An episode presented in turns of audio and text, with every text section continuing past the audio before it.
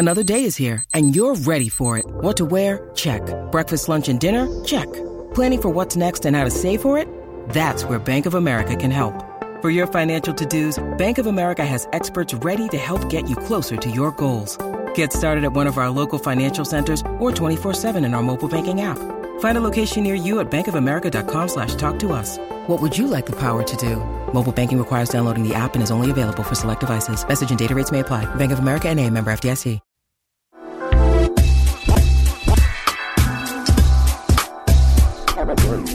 Hey, hey, it's She Podcast, the podcast all about uh, women in podcasting from obviously the women's point of view today. And uh, alas, Jessica Kupferman, my lovely and dear and most beloved BFF in the whole entire world and co-host is not here with me today.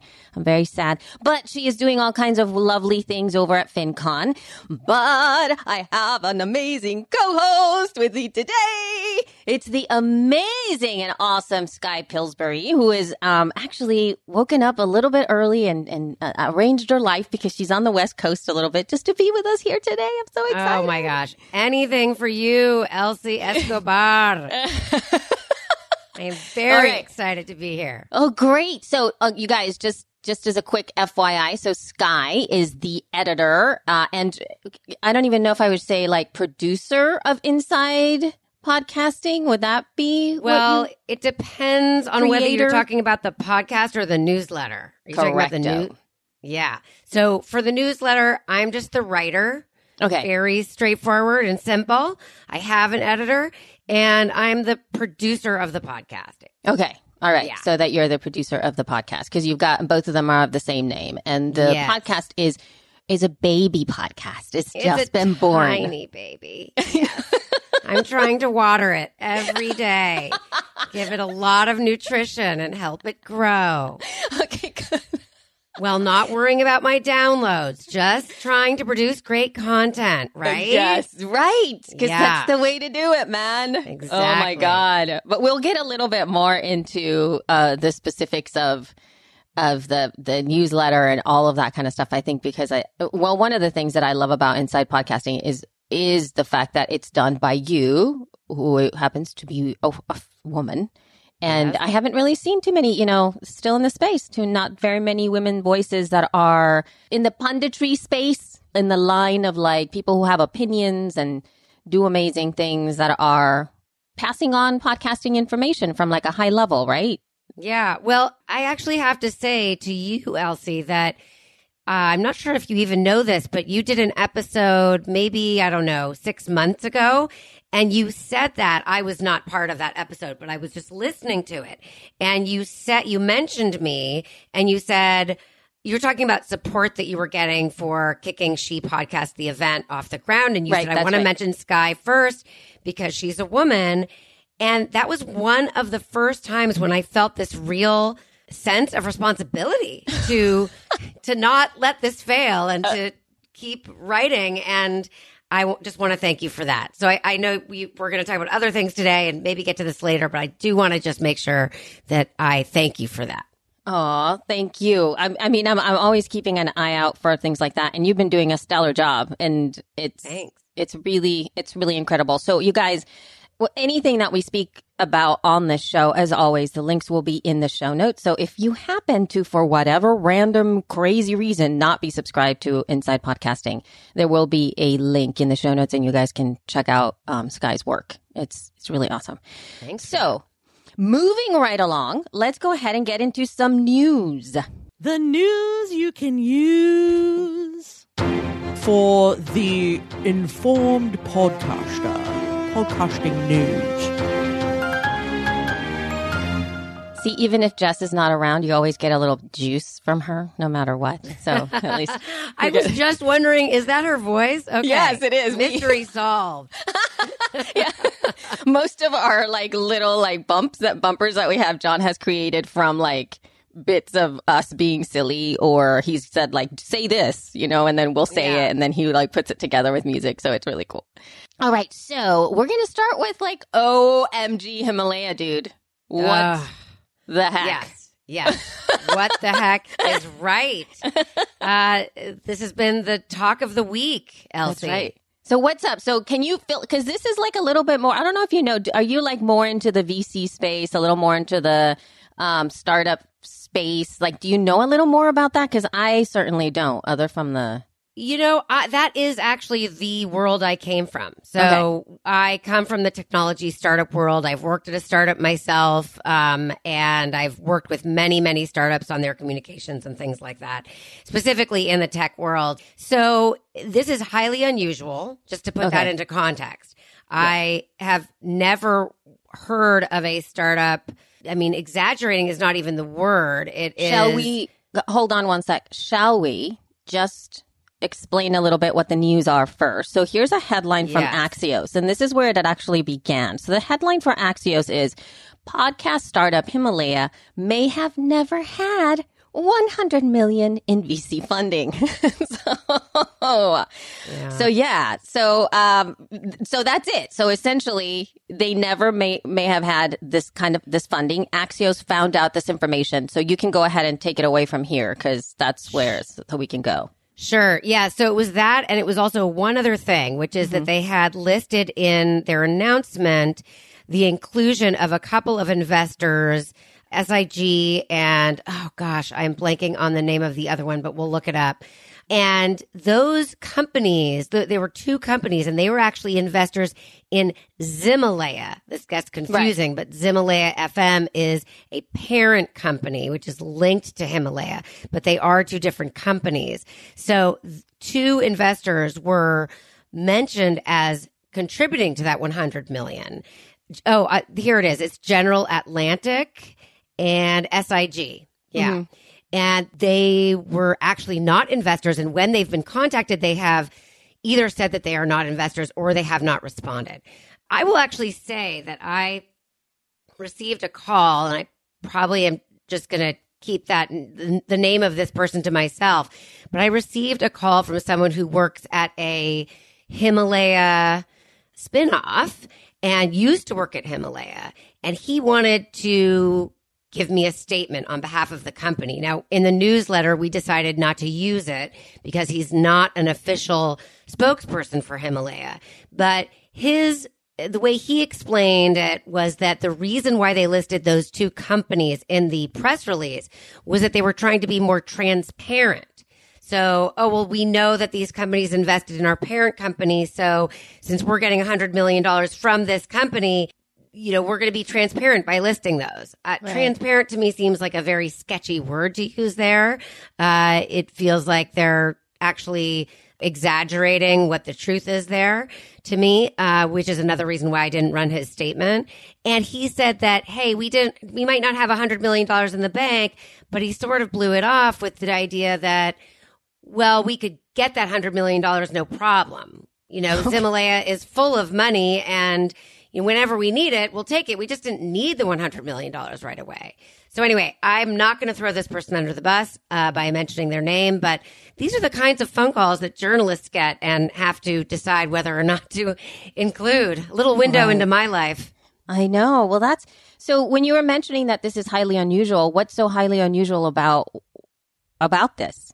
you have to prepare to be under scrutiny when you are a startup and especially if you're going to make an announcement about a hundred million dollars. So Right. to me, what's astonishing is that they made the announcement without being completely buttoned up and having an airtight uh, positioning within the market. What's even more amazing, and Elsie, I know you've talked about how journalists need to verify everything and make sure of things before they announce something, before they write about something in an article. But what is almost more astonishing is that people just took this at face value. The fact that it took this mm. long for someone to to check it out and make sure that what they're saying is completely accurate is more surprising to me in a way than what they've actually done. There's probably other companies who are exaggerating things like that. I just haven't come into contact with them. Wow, that is kind of yeah.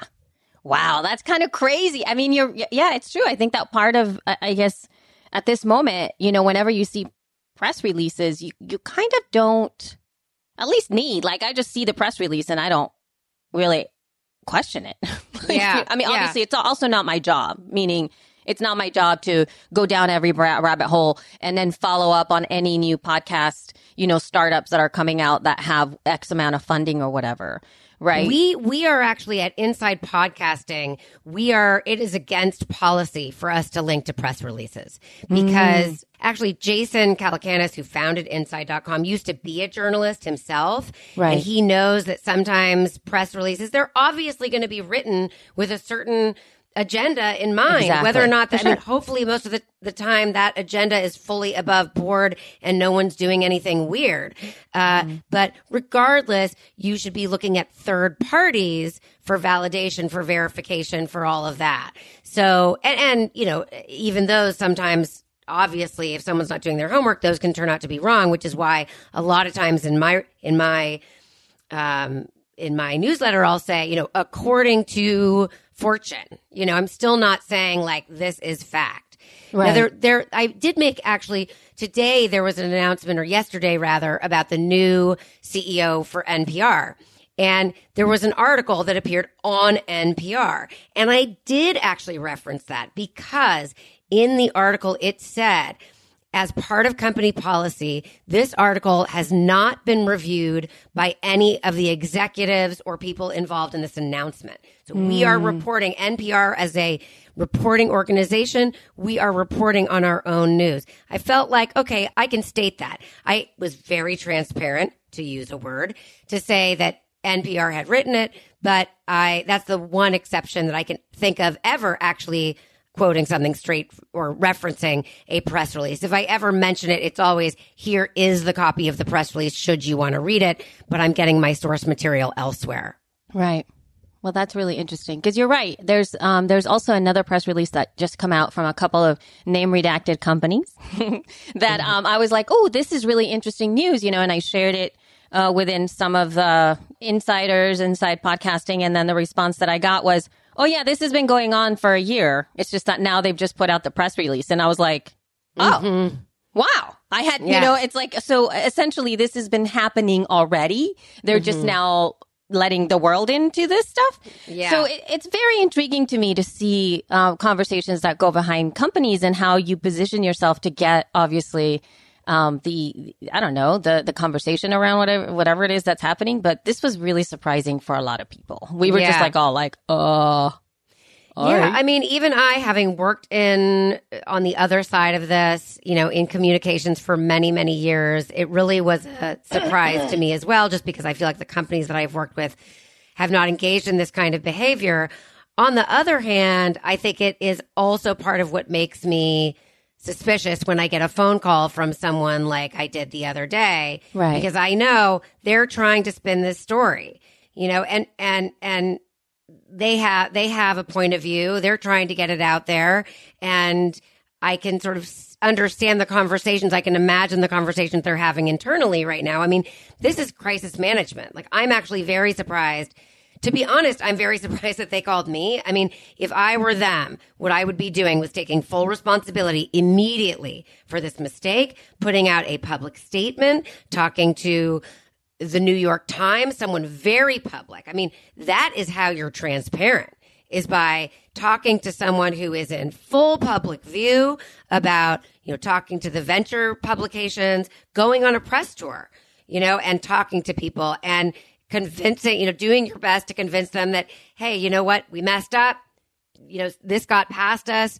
We've doubled down on on proving our credibility to the industry. Here are the one two three steps we're you know taking. You know that's the way you deal with crisis management. You don't have a former employee who works at a spinoff you know work with your pr person and your ceo supposedly to send me a statement that's just not what you do that doesn't make you look innocent in this scenario right. i'm And- surprised about how they've handled it That's it's yeah, and I haven't heard anything otherwise. I mean, I haven't checked the news as of No, now. I So haven't checked this seen morning, anything. but nothing. That, yesterday there was nothing new from them. right, And I asked for the equity letter. They mentioned an equity letter in that Axios article that supposedly Axios, they told Axios that there was an equity l- commitment letter uh, regarding the $100 million. I asked for that no less than four times. Couldn't get it to me. You know, these are issues that they should have been prepared for. right. And when you're dealing with that kind of money, and especially when you're building out and hiring people on this side, right?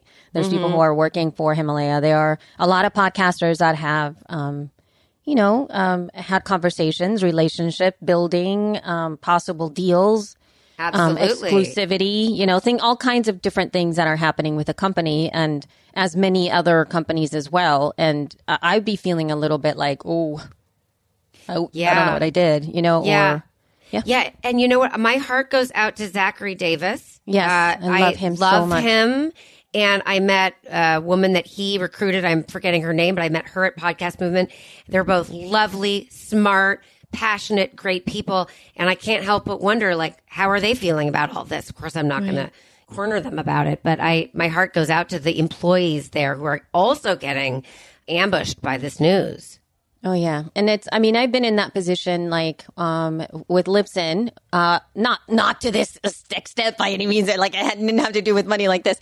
But when we first started to do the transition, which is this is an ongoing conversation, and it's very relevant still. When we started to go through the transition of uh, starting to kind of put in the filters for IAB compliance in terms of stats, and the first step that we released, like one of the larger like updates to the algorithm it really was shocking to a lot of people who had X amount of downloads and now had, you know, gone down from fif- like 50%. It wasn't everybody. Like a lot of people's Yeah. download numbers went down. I would say, I don't know, somewhere from 10 to 20%. But there were some outliers. And part of it was due to the way that they were, you know, putting stuff out there, marketing and stuff. And interestingly, the ongoing conversation with that is it's sort of like they get obviously they get mad at you because now you're doing the thing but this is actually your audience. But then they're saying like well this is what we've been selling to our sponsors and now we don't have that anymore. And it's like well you can see it in two different ways. You can see it that yes, you lost all of this and I'm so sorry. And it, because you're selling your downloads, but the good part portion of it is that you actually have a, a much smaller audience that is in fact Engaged. so en- engaged so Yeah. much that you're getting so much, you, you know what I mean? Like it, it shouldn't matter. We do the same thing with the newsletter. You know, we have a certain number of subscribers, and if they're not active over a certain amount of time, we purge them. And I remember when it happened the first time, and I and I lost like 500, and that felt like a a big loss. I went from I think I was at like 11,000 to 10.5 or something, and it was shocking. But you know, you work your way back up. And you know that the people who are actually listed there, those are real numbers, people who care, people who are opening, or in that case, in your case, listening. It's the right thing to do. Yeah, for sure. And so, in that respect, uh, like looking at it from the other side of it, in terms of crisis management, is that people were very angry. And it was like, you know, they were, and they come up to you like you are the person who is the boss of all things. Why are you doing this? I did, didn't do it. It wasn't me, you know? And so it's like people look to the humans that they want to have a conversation with and and and you are put in a position of like I don't even know how to handle this. And so I know for us internally we did we had a, an entire Slack channel dedicated just to being able to understand mm. The language that we needed to use, how we can all have the same mm-hmm. message, how we can all make sure that people are being heard. Like, what if this comes around? So that because it, it really does take a lot. It's you, you can't, I think, as a company be in, in a position of being front facing and not have buy in from the company itself to this is what our statement is, right? You can't have like rogue, pe- not rogue people, but some random person going like, yeah, I, well, I don't, you know, and some, something that that can be quoted and taken out of context and then you're screwed. So it's rough. Anyway, let's go ahead and drop that there and like move over to this other guy. This so this story um, from The Verge from Mike Boudet, right? Um, I'm not sure if you guys know who this guy is, but it seems like he's not a very nice dude. At least I don't really follow his stuff, but I think we've reported on this in the past on She Podcast. We might have not because I'm not a big fan of ratings and reviews. and I hate to keep talking about that because honestly, they don't really matter. But uh, it seems like there were a couple of true crime podcasts that were being bombarded by one star ratings and to and then it you know it grew so vast And in the process of this, the person who was the host of that true crime podcast had an idea that it might have been this guy, Mike Boudet from Sword and Scale, who was doing it, like that he got his audience to do it. And The Verge put out an article that essentially put that idea out there. It wasn't necessarily a, an article just about that podcast, but the issue of nefarious people coming around and really putting one star ratings on your stuff and making them go away. And so all of a sudden, this guy, the Mike Boudet dude, is threatening legal action to the other guy. I mean, Mike Boudet is. Oh my It's always hard to know whether he is doing what he thinks is actually right or whether it's a publicity stunt or something of that nature because he is that kind of guy. Yeah. Um, he is extremely controversial. He has, you know, made many, you know, he's, there's harassment claims against him and he has made evidently many misogynistic comments within his podcast and online. And the people I talk to either love him because they think he does such a great job with his podcast or they despise him. It's sort of one or the other. And I know from the guy who runs Obscura, which is the podcast who is claiming that Mike Boudet, yeah, bombed them with one stars. I think his name is uh. Justin Drown. He actually used to run, I think, Obscura's Reddit group. And yeah, and I believe that That's right. Wait, Justin used to run obscure, I mean, Sword and Scales. Sword and Scales. Yes, Sword and Scales. Mm-hmm. Thank you, Sword and Scales Reddit group.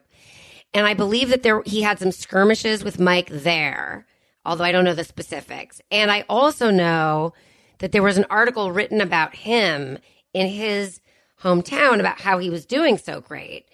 And he thinks his theory is that Mike, who's very competitive, was unhappy about this amazing spread in this newspaper that Justin got, and that he's doing this as sort of some kind of retaliation. Uh, there, you know, in Mike's defense, I will say I don't know any hard, fast proof that he has done this, right? I mean, he might not be a great guy. Right. He also might not be the one behind this. I don't know how you prove that or you disprove that. It seems like the kind of thing he would do, but I've spoken actually with Justin in the past. I've written about when he was getting bombed with one star reviews. I wrote about it in my newsletter because I wanted to help let people know and encourage people to write a five star review if they liked his if they liked his podcast, even though maybe it doesn't matter, but still it didn't seem fair no matter who was doing it. Um, but the fact that Boudet is now threatening legal action, I mean, to me, it's just it feels almost like he's just leveraging the situation. He wants the spotlight on himself. Yeah. You know, just ignore it. It just- just ignore yeah. it if it's not you. Can we just be done with these reviews, please? Can someone just get them off? I of the know. sh- Make it stop. I know. I know. And and that's I think that that's one of the reasons that I haven't really covered this one too much. And I know that you know I've spoken here, and and I saw John comment on a.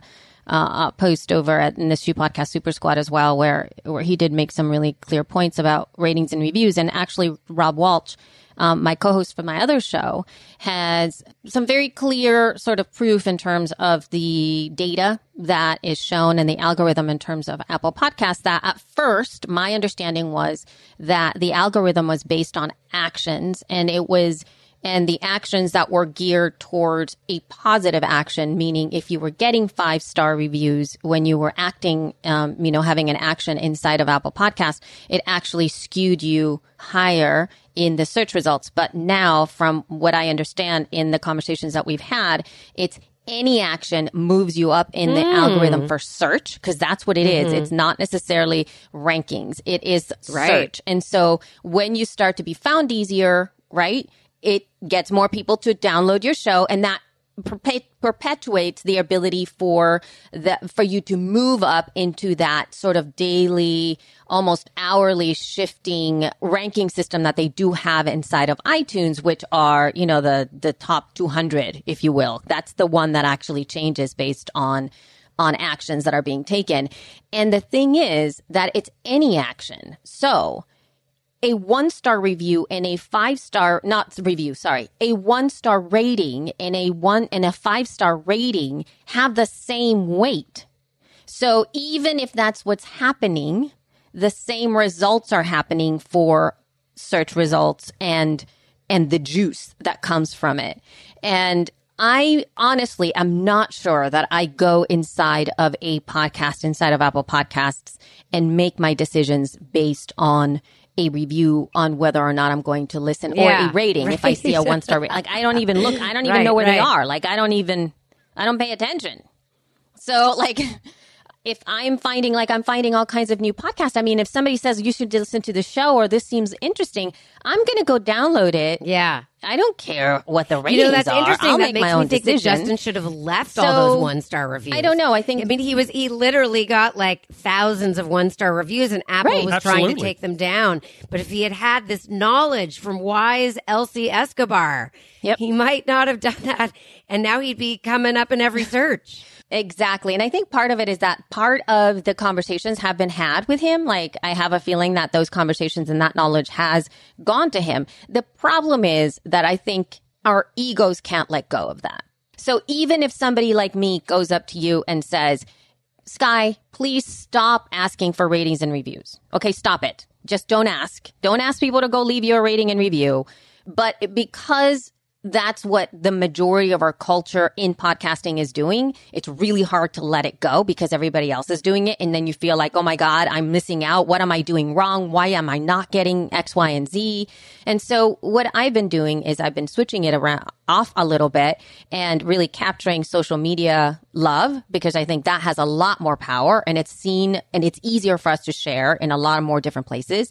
And the other thing that I love, uh, and for one of one, possibly the only thing that I love about Facebook, because I cannot stand that platform, is that in the in Facebook pages you can leave ratings and reviews there and people can actually write you more beautiful things and you can respond to them and they're actual people and they're part of your community and that's to me that has a lot more like it can be seen by far by more people than apple Podcasts, which is a smaller People aren't looking at that. I agree, but I, that's interesting about Facebook. I didn't know that. I'll have to check that out. Yeah, you should go over to the um, She Podcast Facebook page and just see like there, even though there's a lot of people who um, sometimes they'll mention the show, but most of the time they're mentioning the community. I don't really care too much about that because it feels like it's all kind of one and eventually it doesn't matter to me. Like for you, like I would say if somebody's giving Inside Podcasting, the newsletter, a really great review or like is loving it, like I think that reflects on the Inside Podcasting podcast as well. Like both of them are in in a way married in together in some way. So like the brand itself is going to come up, and it doesn't. I don't. I don't think it necessarily needs it. And there's also places like you know Chartable and Listen Notes and. What's the other place? Podchaser. Podchaser's doing some incredible things online for reviews and so good. So anyway, and speaking of sharing stuff, so now you can share Pandora music and podcasts on Instagram if you want. How's about that? I just read this news yesterday or earlier this week, I guess, and I'll be curious to see if people actually are doing it. I, I don't. I'm not on Instagram that much. I do have an account. Maybe I should go and look. Do you? Have you been seeing stuff mm-hmm. come across? I think that in Spotify, I think it's a game changer for Spotify. And I think the issue, the reason that why this is really powerful is because the biggest problem with Instagram in terms of listening is that you don't, you can't immediately do it. Like you can have a link to your Apple podcast page in your description. And it's annoying because that's one link and I don't listen in Apple podcast. So I hate that. But for the Spotify, because Spotify did this, I feel it's really great because from this, you have to do it yourself. So this, there's no, um, automation for this stuff. Like once your show comes out and you're in Spotify and your latest episode is on Spotify, you share it to Instagram stories and then it goes into the Instagram story. It automatically has your little artwork for your show. And then right at the top left, it has a listen to Spotify thing. And then when you tap on that, it immediately, if you have Spotify in your phone on your phone it immediately opens up and you can immediately listen to the show so it's like literally one tap open an app and there it is and boom, awesome. In Instagram, this is a game changer. I have not seen it done for Pandora and I don't think that it's something everyone is going to get a lot of juice from. Remembering first, Pandora is US only. And the other thing is that it is a very interesting demographic slash psychographic Pandora from Spotify. Spotify is a little more world expansive, so a lot of non US centric shows do very well with with Spotify, and That's then and they are marriage. also using Yeah, yeah. Um, Instagram, so it would be it's a great tool for them. Perfect, yeah. Mind you, the Pandora, I'm not sure. Although um, from Rob, Rob has told me the demographic in Pandora and the, the shows that are doing the best there are like Christian shows. Really? That's interesting. I did not know that. I could see how for Pandora this makes sense because they're trying to grow their unpaid listenership, apparently. Um, so that makes total sense to me why they're doing it. I just, I feel like Spotify has been so, as you've already pointed out, so far ahead of this game for, I mean, people have been posting about what they're listening to on Spotify, although maybe not listenable immediately on, on Facebook for years. I mean, this kind of thing has been happening. So, so they're a little late to the party, it seems like Right. to me. Um, but I, you know, so it'll be interesting to see, like, do people make use of this? I mean, on the pod, ha- have you submitted your podcast to Pandora, by the way? Yeah, it's Through this. there. I have too, but I haven't seen anything. And I've been seeing a lot of complaints from people that they're taking forever to approve people's podcasts. Yes, they are. So that they can get shared on That is true. Instagram. That is true. It takes a little bit longer in terms. I think that they're streamlining their offerings. And the other thing that people get really confused at is that people tend to go into the Pandora desktop app to look for their show. And as of now, at least when we're recording here at the beginning of September, Pandora is not supporting podcasts on the desktop. So you can only find them on the mobile. So if you're looking there and then so people go like, wait, I thought I was in Pandora, but I can't find me. Well, you got to look in your phone. You got to look in the Pandora app to find your show. And it's there. They haven't been totally clear about that, have they? No, yes, you're, you're right. They have not been totally clear, but I did see that. Um, I listened to the new media, the new media live show over at uh, Podcast Movement, where the the guy from Pandora was on there, and he cleared that up a lot, and especially the fact that um, there's a that it's not world like they're not going to be supporting um, anything outside of the U.S. as uh, international stuff as of now, as of now. But so we'll see. We'll see what happens with that kind of stuff. Um, the other thing, oh, but but here's the last thing I wanted to mention here. In this article from Engadget that I got this from, this is Oh, they have to watch a short ad? yeah, that's it. That's it. That's it. So it says this quote, if a friend taps the play on Pandora button on your Instagram story, they'll get direct access to the content you shared, as well as Pandora's entire music and podcast library. In return, they'll have to watch a short ad, end quote. So that's interesting. I mean, I don't know how I feel about that. I don't know if that would be a deterrent to me. Yeah, it, it's hard for me to know as well. I mean, I I feel like uh, we've gotten so used to with Spotify with not having to endure Right. that. So it, it might be a that might be a deterrent. It'll be interesting to see how it plays out. Yeah. I mean, I'm not surprised. I mean, if it's going to be free, they're going to throw you an ad, A, right? little, a little something. So we'll, we'll see how that happens. And kind of moving little something, something. into a little bit of um, quickie news about Patreon. So I just got this email, and I'm only sharing it here because a lot of podcasters here have their own Patreon accounts, and maybe there's some people here who are outside of the U.S. But it seems like they're on, and, and um, this is quote directly from um, the email that was sent from Patreon uh, that says this quote on September 14, 2019, European Union patrons may see an additional authentication flow when pledging. This will be from their bank and will appear when adding a credit or debit card or pledging to a creator. This is to reduce fraud for card holders and may be required by Patreon's banks to comply with the EU's Payments Services Directive 2.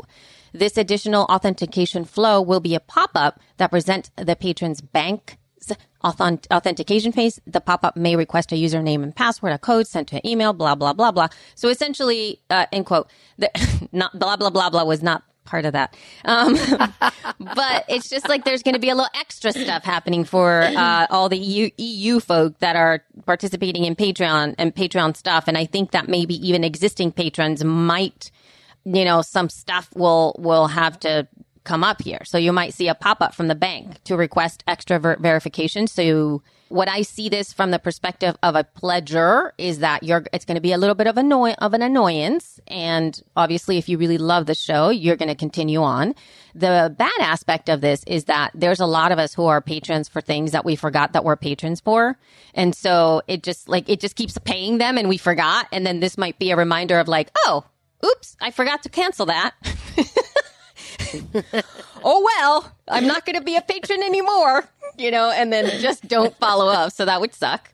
Um, but creators, it seems like you don't have to do anything. It's all on the um, Patreon is taking care of all of that stuff. It'll be like business as usual. So I just wanted you guys to know that in case any of the EU people have um, stuff. Yeah. Good heads Good up. heads up. So, um, so Sky, you have a podcast, and I know there's been some conversations in your show that it's like, you know, it's not that like you need like a podcaster, what is it, relief group or support group or something for Oh, support yeah, like something group. like yes. Oh my god, this is like Which is basically what she podcast Right. is. Uh, that's right. you know? So I, I'm lucky enough to actually have that group. Yeah, that. So the episode you're referring to is my interview with Jessi Uh-huh. Hempel. I mean, I- hope people got a lot out of that. I, for me, so let me explain to the listeners that I have a podcast and it's it's different than my newsletter. It's under the same brand, but I interview podcast hosts about their craft. And for me, especially that ep- episode was truly therapeutic because I'm brand new to podcasting. And so it really became like this working session. Like, what did you do about this? How did you decide on episode length? What did you, you know, how much should the host be involved? Be, you know, how much of your personality as a host should you let the, the listeners hear and engage with? You know, how do you walk that line between not being intrusive if you're doing an interview style podcast and letting your personality shine? Those kinds of issues. And I was really, you can hear in that episode, I was really working out in real time some of the answers to those questions. So that's actually, you know, one of my very favorite episodes just because it was so meaningful to me at that exact moment. And uh, hopefully people who listen will feel the same way. Yeah, because it's like this stuff is not as easy as you think. You know, there's a lot of times that there's the idea that comes to it, then there's the constructing what it would look like, what would this show be? You know, you, you make all those choices and and then there's the the day to day sort of engagement. I actually akin podcasting a little bit more to the launch, the beginning phases is, is kind of like getting ready for your wedding. Like you're going to have your wedding and you have to plan this wedding, right? You got to plan all the things and da da da da. And then you've got the marriage to deal with afterwards. You, it's the everyday stuff. You know what I mean? Like that was really fun. I had a really nice dress on and all the things, but then now it's like the reality of it all starts to hit you. And there's so many different times. I think the hardest thing for me when I, you know, hear new podcasters coming in and like you with the support group and all this stuff. And it's sort of like, I don't think people understand in their bodies, like in their bodies, like you have to do this again. Like it's never not happening. And for even for She Podcast, it's like after we finish recording today, then I have like a whole weekend and John and, you know, and Jess, because of uh, all of our little things are spread out, like all of our duties, where that just is an ongoing process. And then I start to think about, okay, what are we doing next week? It's never not happening. H- how are we going to schedule it? When are we going to get behind the microphone? What are we going to talk about? It's never not happening. We don't have the luxury, at least in this show, we don't have the luxury of batch producing. A lot of people love to do that. And I think that that's a really strong choice depending upon the show that you have and the kind of content that you're putting out there. But if it's like kind of like this, then this is my favorite show is the sort of like of the moment, talking about things that are happening right now. Like that, that makes me happy and it makes me want to talk about that stuff. But you can't pre plan that stuff. So Yeah, I we decided to do just six episodes of this to start because I didn't want to lock myself into something where I felt like I couldn't breathe or I wanted to have some space after this initial batch, if you will, to do some listening for one thing. I mean, my listening time has really decreased just because I'm so busy with production of the podcast and also the newsletter, but also just to look back and say, because we are a baby podcast, are there things we'd want to change? And I feel like when I'm in the moment, it's hard to see it clearly. And also, did it go well? Are people enjoying it? Am I getting good feedback? And luckily that is happening. So I'm happy about that. But I, I completely understand what you're saying about this feeling of sort of this constant cycle. I also would say that one thing I think I've learned from going through this process, which you, I think that comparing it to planning a wedding is a great metaphor, is that you don't know what it's going to be like unless you take the steps to start. Exactly. Like Yep. you can theoretically understand, and I write about podcasts for a living, but that didn't help me at all. I mean, it didn't. Great. It's like it, that is so like pie in the sky. Like when you're actually figuring out like how am I going to record this so that the sound works? Like you can talk and think and read and watch YouTube videos and nothing is the same as actually being like, okay, we're doing this today.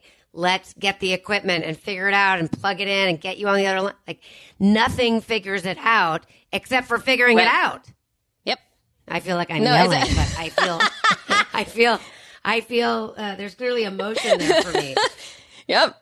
Well, one of the things that you know when people uh, and I and, and it's really hard for me because I see a lot of this in She podcasts where people are like, "What should we do for our launch strategy?" You know, like what should we do for the blah blah? Should we start with you know three or five or ten episodes and all this stuff? And I can give you guidelines to do it in the online marketing way to do it to really optimize click throughs and marketing sides of things.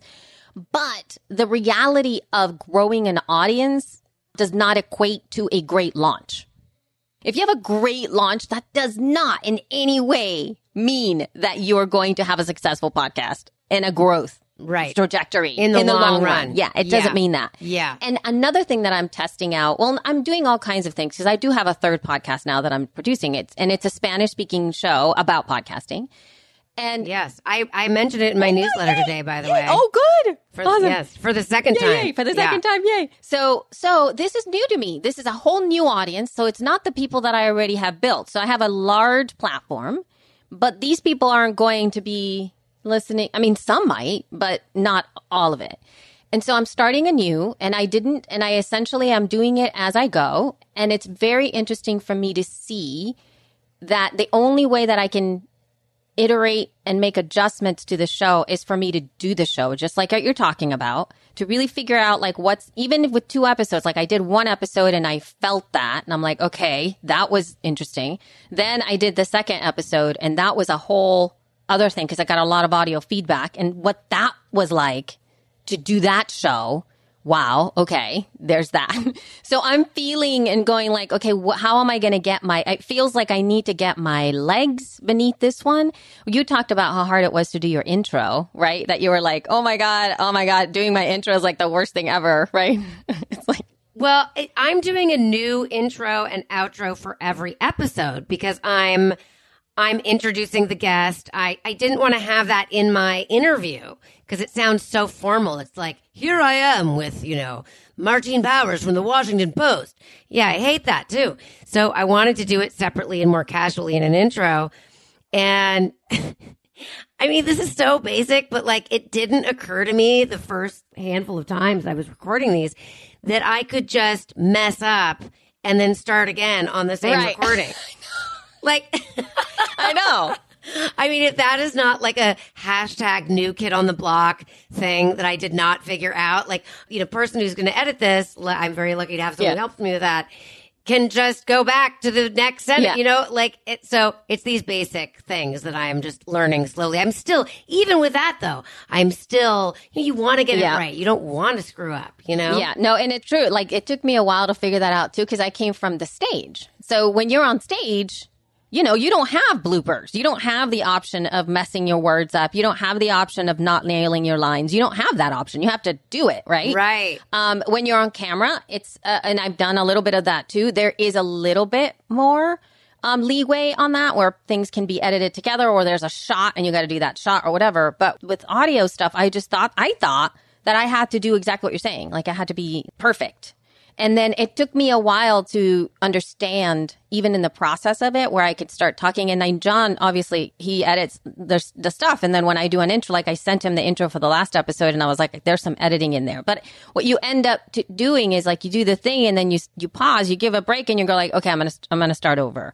And even with the feed, the stuff that we do with Rob, he will just say, "Future Elsie, this is an edit point," even though I'm right there because he'll record it.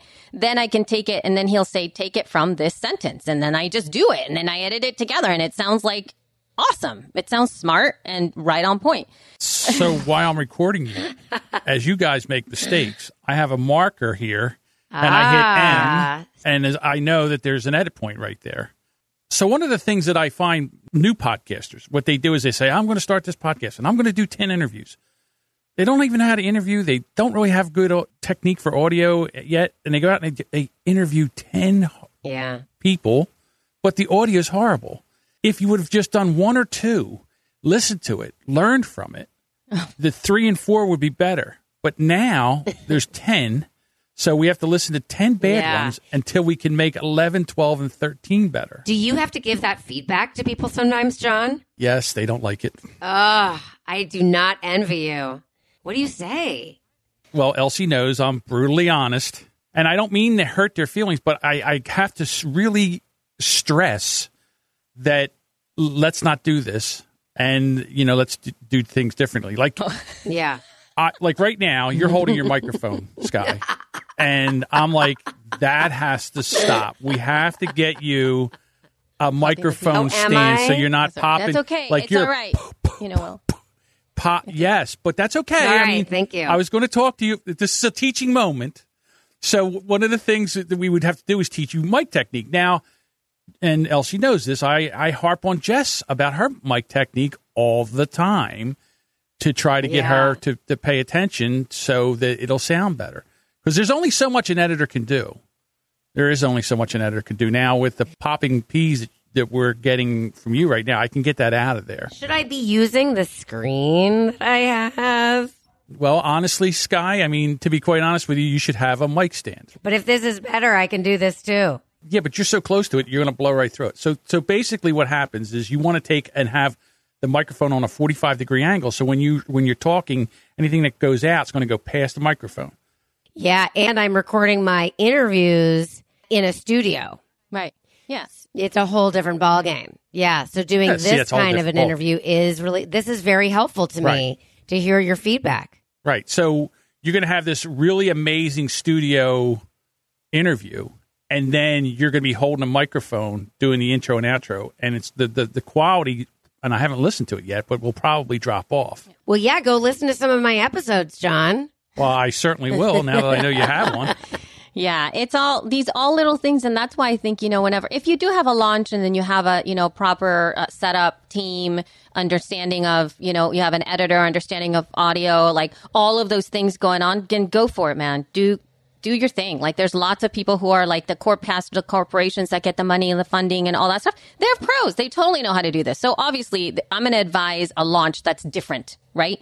Than Yeah. somebody who is, I just started a podcast. This is my thing. I'm just starting anew. Then I would do totally what John was talking about. You have to get your legs wet. Sometimes you'll do maybe three episodes that never are aired. Those are just like to do them so that you get it, so that Yeah. you get the sound, you get the plugs episodes. in. You know, because even with you, like, what do you do when you have a, an issue and you can't get your mic on? How do you fix that in the in the process? What if somebody's got a time constraint? Like, there's so many different things that you got to think about. So anyway, um, I'm gonna uh, switch us off because we have other little things to talk about here, and we're, we're getting um, short on time here. But let's move to some tool tips. Elsie's tool tips so, so I have a little device here. I don't I don't think you can see it here. I don't want to move my stuff, but I have the Rodecaster Pro like right next to me, which is this device that we're talking about right now. And if you, yeah, yeah, so John is not using it, but he does have it now. So do I. And if you can get Jason to get this for you, Sky, oh my God, it's be amazing. He would just have him like invest in it and say like, dude, this is like $700. It's so worth it. I could do so many things with this. Good. I, I have talking points for my next yes, meeting. Yes, absolutely. Like this machine, if you can, it's it actually you can travel with it, even though you still have to put it like in a backpack. I mean, it's not like a small machine. But if you ever need to interview like up to four people, like in one place, you want to have sounds like John is putting in for us right now. Like I could do that myself now. I can actually add up to 64 separate tracks of music and sounds inside of the Rodecaster Pro. Um, you can also put in your uh, phone, which is a, a thing that solves the problem of people who don't know how to use Skype, people who don't want to know how to use Zoom, people, star, movie stars that you want to have on your show that they're, you know, people are going to call your phone. You can actually have them just call your phone and you can have it in your thing. Like you could do this, you could sound amazing. It'll just come straight in there.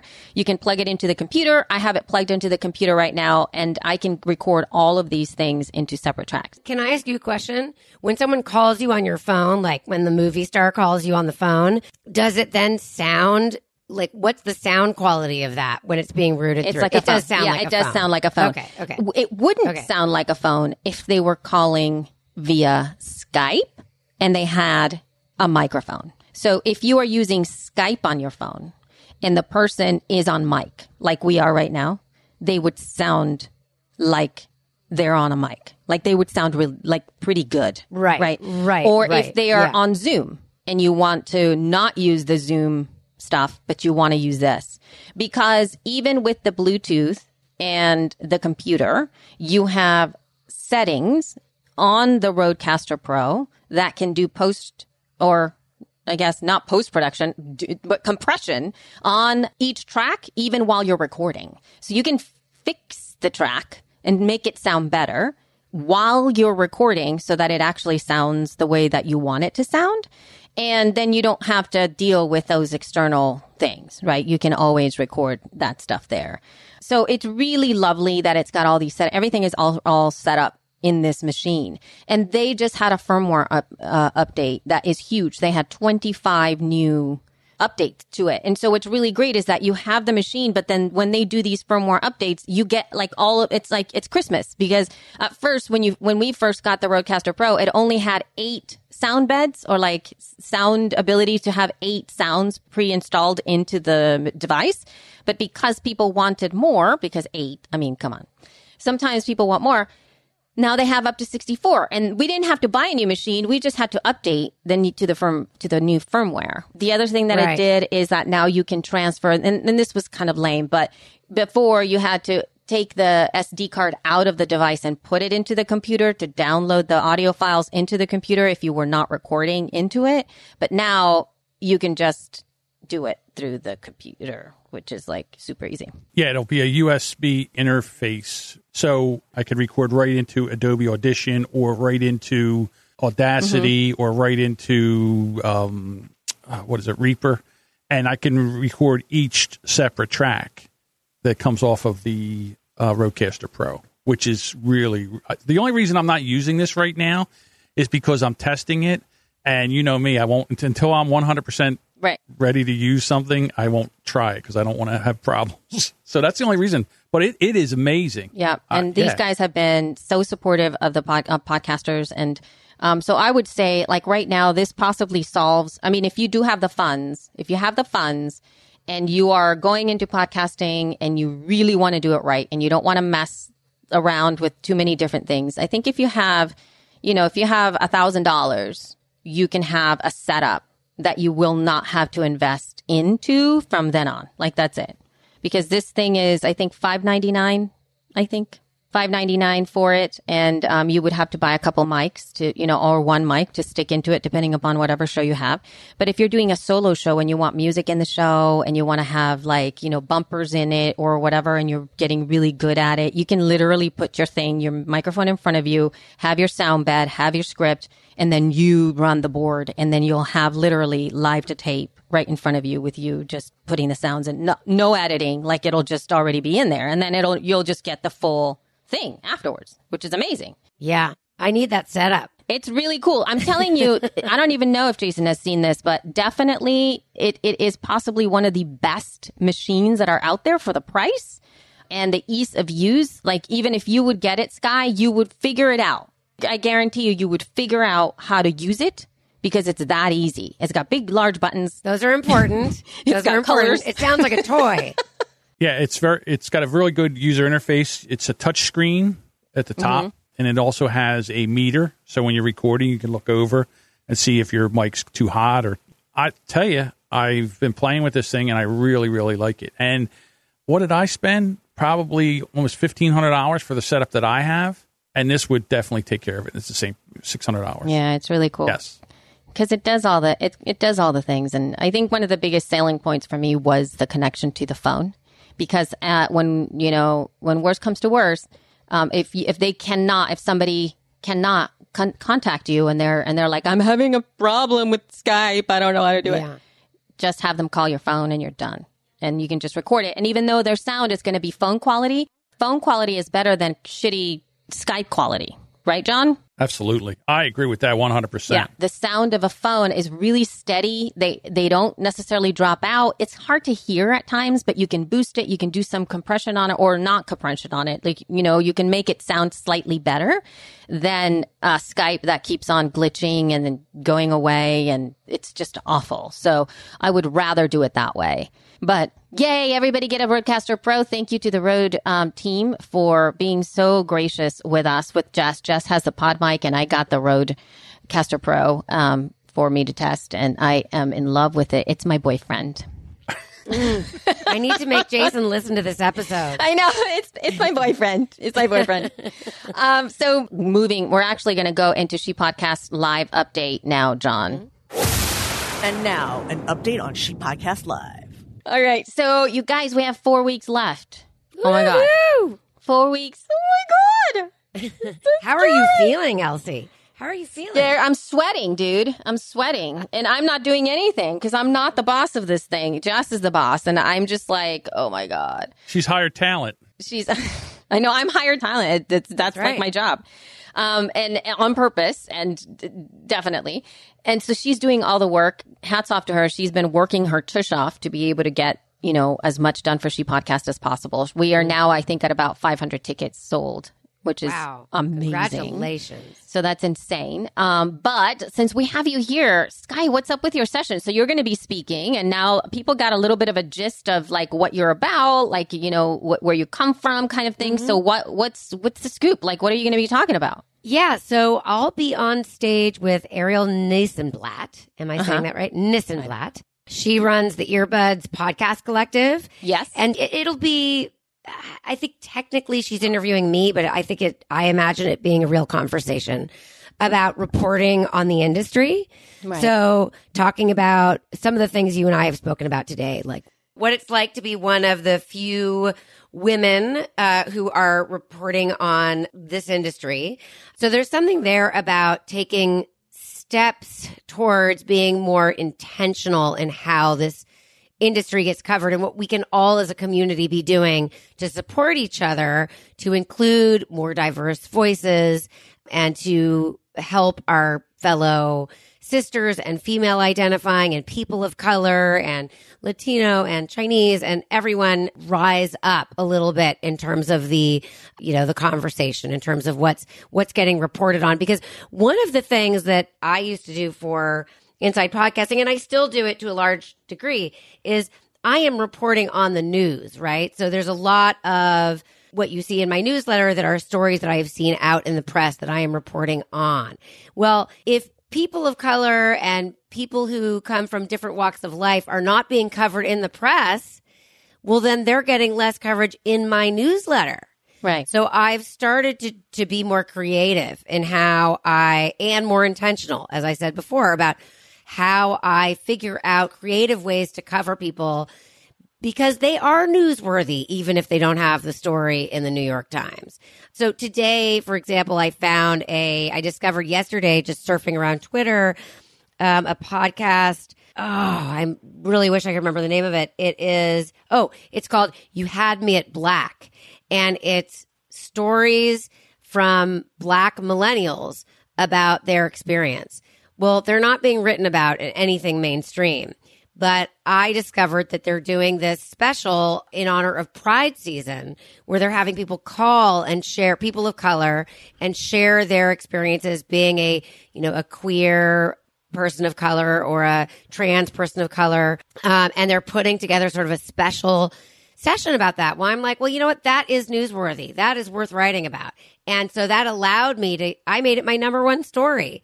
But all of us who are covering, covering the industry and all of us who are talking about the industry and caring about the industry need to be being intentional in this same kind of way. So I'll be talking about that. And then just from a basic level, I hope that people come to learn how to get coverage, how to get coverage in my newsletter. But given that I have a communications background, I can talk about how to get coverage more generally as well. That's going to be awesome. That's and that's just one session. I mean, when I was looking at the stuff that Jess has been sending in the newsletters, if you guys don't have the newsletter, I don't know, you guys are missing so much. She does such great writing on that. It's incredible. Just the last one was all about community. I mean, the different things that you can learn over at She Podcast Live is going to be off the hook. And it feels to me that it is going to be one of those things where you're going to feel so excited to be able to go inside of a conference and feel like you can get the kind of information that you wouldn't otherwise get. And uh, that's what I feel the most excited about because oftentimes with a lot of conferences, you do have to go for the bigger names. You have to go for the type of sessions that sell more, like more money oriented or more like how to get, you know, how to make zero to a million, you know, that kind of those kind of topics. And it feels that with She Podcast has given us the opportunity to expand it to more nuanced conversations, more specific types of sessions that may or may not think that it's something you want, but it sounds so intriguing. You're going to go and you're going to learn so much.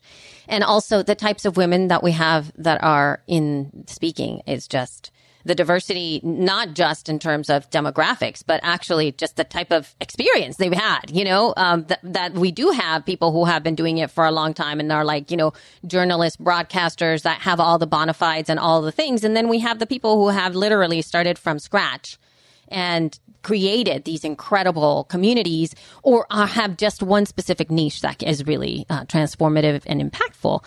Speaking of the same thing that you're talking about, that a lot of these ladies don't really get any press, you know, and they should. They should get something to see the work that they've been putting out there. So thank you so much. And I have one last thing for those of you guys that are interested in, in joining the E League with me. It's is my mentorship uh, group. I do that twice a year. I am finishing it up in October. So we start October 21st. I think it's a week of October 21st. We go for five weeks. And it is sort of like going to be like the end of the year, looking back at your year, preparing for 2020. And I tend to work with uh, these women very, very, very closely. It is a very intimate group.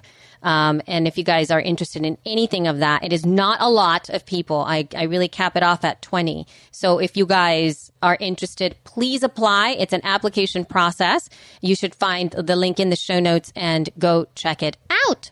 All right. Well, thank you so much, uh, Skye. Where do you want people to like connect with you? So people can connect with me on Twitter. That is probably the easiest place. I'm just at Skye Pillsbury. My DMs are always open. You can also send me an email to sky at inside.com. I read all of them, although uh, I'm getting a lot of email these days. So be aware I might not get back to you right away. You can find my podcast, Inside Podcast, wherever you find podcasts. You can subscribe to the newsletter at inside.com forward slash podcasting. I'm ready with open arms to talk with anybody about anything podcasting related. And I can't wait to do that at She Podcasts. Yay, that's going to be Super so excited fun. about that. I know. Yay. So again, guys, links in the show notes and please connect with She Podcast as well in all the different places at She Podcast. Now, if you guys want to join our She Podcast Super Squad, shepodcast.com slash Patreon. Yay. Is that right? No, patreon.com slash She Podcast. Okay. Well, I'll see you guys uh, in the next, next week with Jess, hopefully. Maybe. Kind of. Love you, mean it. Bye.